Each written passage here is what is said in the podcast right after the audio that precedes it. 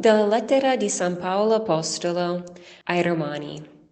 Fratelli, ritengo che le sofferenze del tempo presente non siano paragonabili alla gloria futura che sarà rivelata in noi. L'ardente aspettativa della creazione, infatti, è protesa verso la rivelazione dei figli di Dio. La creazione infatti è stata sottoposta alla caducità non per sua volontà, ma per volontà di colui che l'ha sottoposta, nella speranza che anche la stessa creazione sarà liberata dalla schiavitù della corruzione, per entrare nella libertà della gloria dei figli di Dio. Sappiamo infatti che tutta insieme la creazione geme e soffre le doglie del parto fino ad oggi non solo, ma anche noi, che possediamo le primizie dello Spirito, gemiamo interiormente aspettando l'adozione a figli, la redenzione del nostro corpo. Nella speranza infatti siamo stati salvati. Ora ciò che si spera, se è visto, non è più oggetto di speranza. Infatti, ciò che uno già vede, come potrebbe sperarlo? Ma se speriamo quello che non vediamo, lo attendiamo con perseveranza. Oggi nella prima lettura della Messa vediamo una bellissima dichiarazione di San Paolo. L'ardente aspettativa della creazione è protesa verso la rivelazione dei figli di Dio. Allora, in questa lettura di San Paolo lui parla dello spirito di adozione, lo spirito che insieme al nostro spirito attesta che siamo figli di Dio. E questa figliolanza che viviamo non è facile sempre riconoscere nella nostra vita. Infatti abbiamo bisogno dello Spirito che infonde in noi un cuore di figlio, che dia a noi una un senso della figliolanza divina e un senso della paternità di Dio. Perciò lo Spirito Santo dentro di noi attesta che siamo figli di Dio e per mezzo de, di Lui gridiamo Abba, Padre. E quindi Lui ci insegna a non comportarci con lo spirito di servitù, di schiavo, ma con uno spirito di figli, di figli. E quindi non posso non pensare al, a mia sorella in questo periodo perché lei sta all'ultima settimana della sua gravidanza e questa lettura parla proprio di come la creazione geme e soffre le doglie del parto fino ad oggi. E questa attesa che mia sorella ha per il figlio, per vedere il figlio, che ancora conosce solo um, da dentro, diciamo, e vuole conoscere um, fuori dal grembo.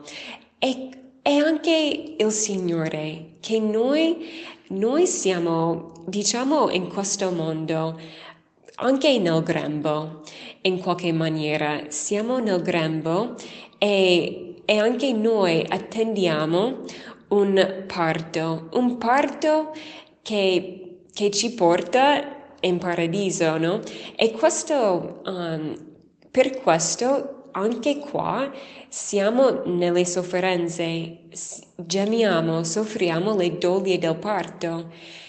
Io penso che adesso ci sono le sofferenze che ognuno di noi potrebbe nominare Ciascuno di noi ha un momento di particolare sofferenza che abbiamo già vissuto e ci verranno altre. E, e questi momenti di sofferenza sono forse temporanei, però io direi che forse stiamo sempre soffrendo. Cosa intendo a dire? Che nostra, uh, il fatto che non siamo ancora in paradiso, che attendiamo um, questo, questa nascita in paradiso, questo forse vuol dire che io, anche registrando adesso, sto soffrendo. Non lo noto, non percepisco una sofferenza fisica, morale, niente di che. Però il fatto che non sono con il Signore, non sono nella pienezza, non sono ancora compiuta, per me anche dice che magari un giorno riconoscerò che io stavo sempre soffrendo. e non so se mi spiego, però cioè, già adesso dobbiamo ricevere lo spirito di adozione lo spirito che ci aiuta a riconoscerci figli di Dio. E questa adozione è, è una grazia destinata a, a permeare tutta la nostra vita, però esige una continua fedeltà allo Spirito Santo.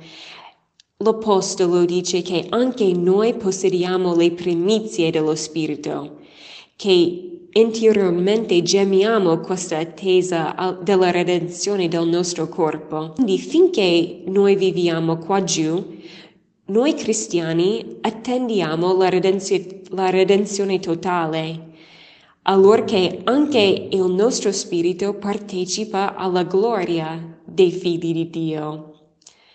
E non sappiamo esattamente cosa stiamo attendendo, però noi saremmo figli completi, perfetti, però adesso siamo in formazione per ricevere quella gloria futura.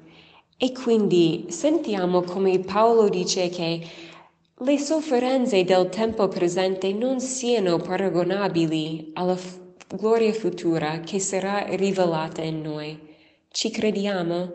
Crediamo veramente che c'è una gloria futura che ci attende o siamo un po' bloccati oggi nelle sofferenze um, di ogni giorno?